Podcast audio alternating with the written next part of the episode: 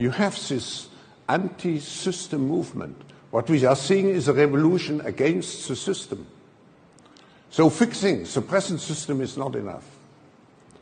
Now there is, of course, a anti-system which is called libertarianism, which means to tear down everything which creates some kind of influence of government into private lives.